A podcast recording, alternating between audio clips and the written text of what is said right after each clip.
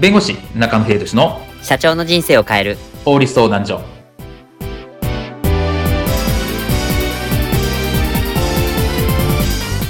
こんにちは弁護士の中野秀俊です。こんにちはアシスタントの堀内隆です。この番組は IT 専門の弁護士中野秀俊がこれはすぐに使える法律主に企業法務の知識を分かりやすくそしてちょっとコミカルにお伝えする番組です。よろしくお願いいたします。今回のテーマは不適切発言で大炎上出現のその後のリスクはです。はい。2022年の4月ですね。あのある牛丼チェーンの取締役が講師を務める大学での社会人講座におきまして不適切発言を行いまして大炎上してしまいました。この炎上は様々な波紋を呼びまして NHK ニュースまで取り上げられました。今回はこの不適切発言の内容というわけではなく、このその後のリスクについてお話を伺いたいと思います。では、不適切発言についてこういったシーンはありませんでしょうか？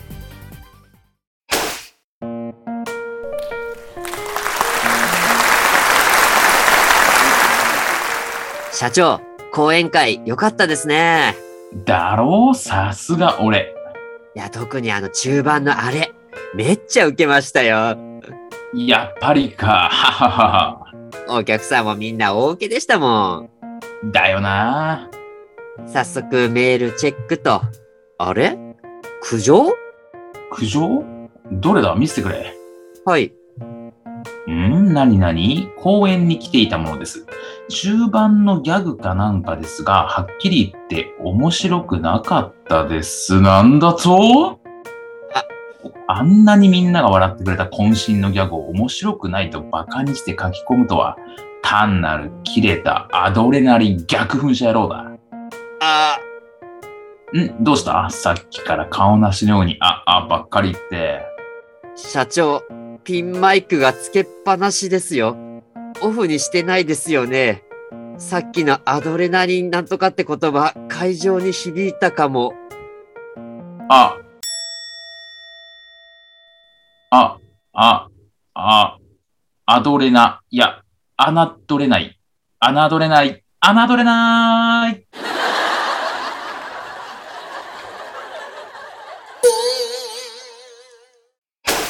今回のテーマは、不適切発言で大炎上、その後のリスクは、についてお話を伺います。大手牛丼チェーンの取締役が、4月16日に、まあ、そのご自身が講師を務める早稲田大学の社会人向けマーケティング講座内で不適切発言を行いまして、まあ、これがまあ SNS を含めてこれ大炎上してしまいまして、はい。で、4月19日に、まあ、この牛丼チェーンの常務取締役を解任。そして新商品の発表会が、この牛丼チェーンさんのですね、あの、新商品発表会もちょっと中止になり、まあ、さらに NHK までこうニュースにま取り上げられたというところで、まあ、大きな波紋をちょっともう引き起こしてましたっていうか、まあ、ます、まあ、今でもまだまだちょっとくすぶってるところがあるかなっていうところと、あと、えー、この方は、あの、大手コンサル会社の確か取締役も解任されたっていうところで、あの、ニュースが届きました。で、まあ、こういった、まあ、一言の不適切発言が結構この大きな波紋を呼んでるっていうところなんですけど、まあ、あの、本当にあの、不適切発言でこういったことになるのって、まあ、絶えないですよね。そうですね。まあ、最近はそのやっぱりこの言葉とかにも敏感になっていますし、SNS も発達しているので、まあ、一つの発言とか、そういったものがやっぱり炎上につながるかなというふうなのが多いかなと思うんですね。はい、はい、今回の場合、まあ、その、上場企業の役員だった方というところなので、やっぱその影響も大きいのかなというふうに思いますね。そうですよね。そこはありますよね。なので、あのね、例えば、こう、上場企業の役員さんっていうとこもあったんですけど、まあ、例えば経営者とか、まあ、従業員の方でも、まあ、SNS の書き込みとかでもありますし、あと政治家さんとか、それから芸能人さんとか、まあ、いろんなね、公共の場所の発言とか、SNS の発言とかでも炎上するっていうケース、まあ、いろいろちょっとあるんですけど、まあ、今回はその発言の内容というよりは、こう、その後のリスクについてちょっと伺いたいと思うんですが、まあ、その後のリスクについて、あの、ちょっと教えていただけますか？まずその、まあ、取締役だった、役員だった方という話なので、はい、まあ、会社からですね、損害賠償を請求されるケースがあるかなというふうに思うんですね。損害賠償ですか。はい。まあ、あくまで取締役っていうのは会社はまあ株主から経営を委託されている立場なので、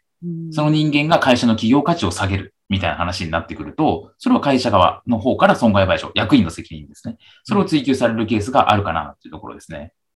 なるほど。じゃあ、これで例えば、まあ、賠損害賠償と言いますか、こう、民事裁判までなる可能性も高いってところですか？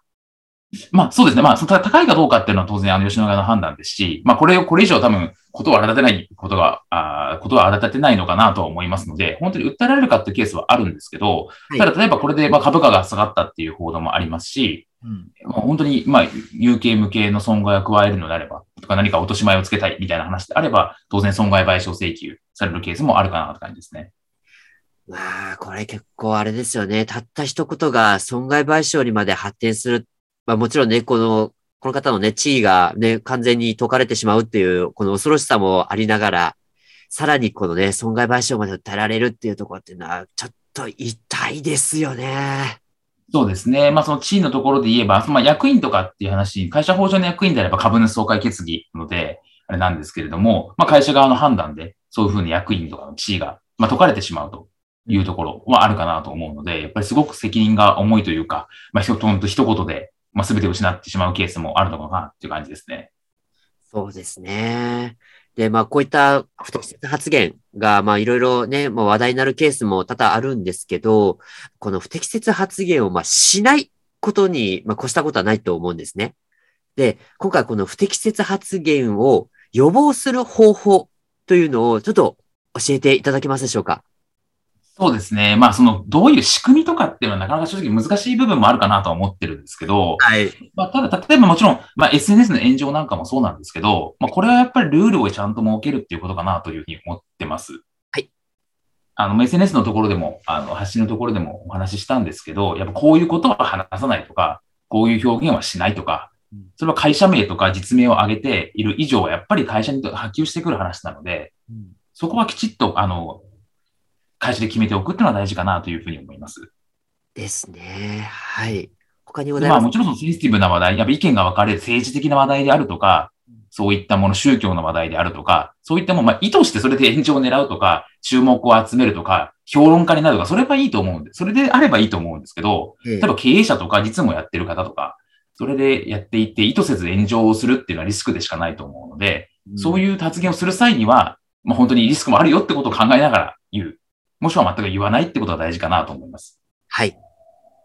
で、あとはその、やっぱりその、まあ、今回その社会人講座という、まあ、ややクローズな場所、SNS とかではないんですけれども、やっぱり受講師の方が SNS にそれを上げて炎上したという経緯があるので、はいまあ、どこを切り取られるかわからないっていう部分があると思うんですね。ああ、切り取りのリスクですよね。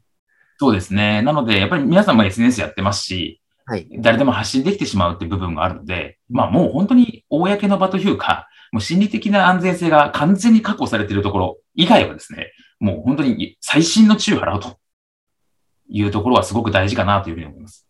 ですよね。本当僕も今回のケースをね、鑑みて、それはすごく感じました。まあなので、こうね、飲み屋に行って変な発言するっていうことは絶対にやめたいと思います。そうですね。あの酔っ払って先生やるっていうのはですね、非常に危険です。酔っ払って何かを発言するってもすごい危険ですし、はい。まあ本当にそのか家族であるとか、本当にその心理的な安全性が確保されてれば、信頼できる人たちの間で何言ってもいいと思ってますけど、正直ですね、そのそれ以外の方がいるとか、ちょっと不安なところでは本当に気をつけるぐらいの覚悟じゃないと、なかなか今の時代厳しいのかなというふうに思いますね。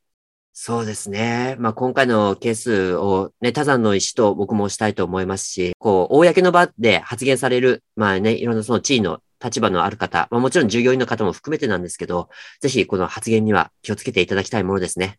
はい、そうですね。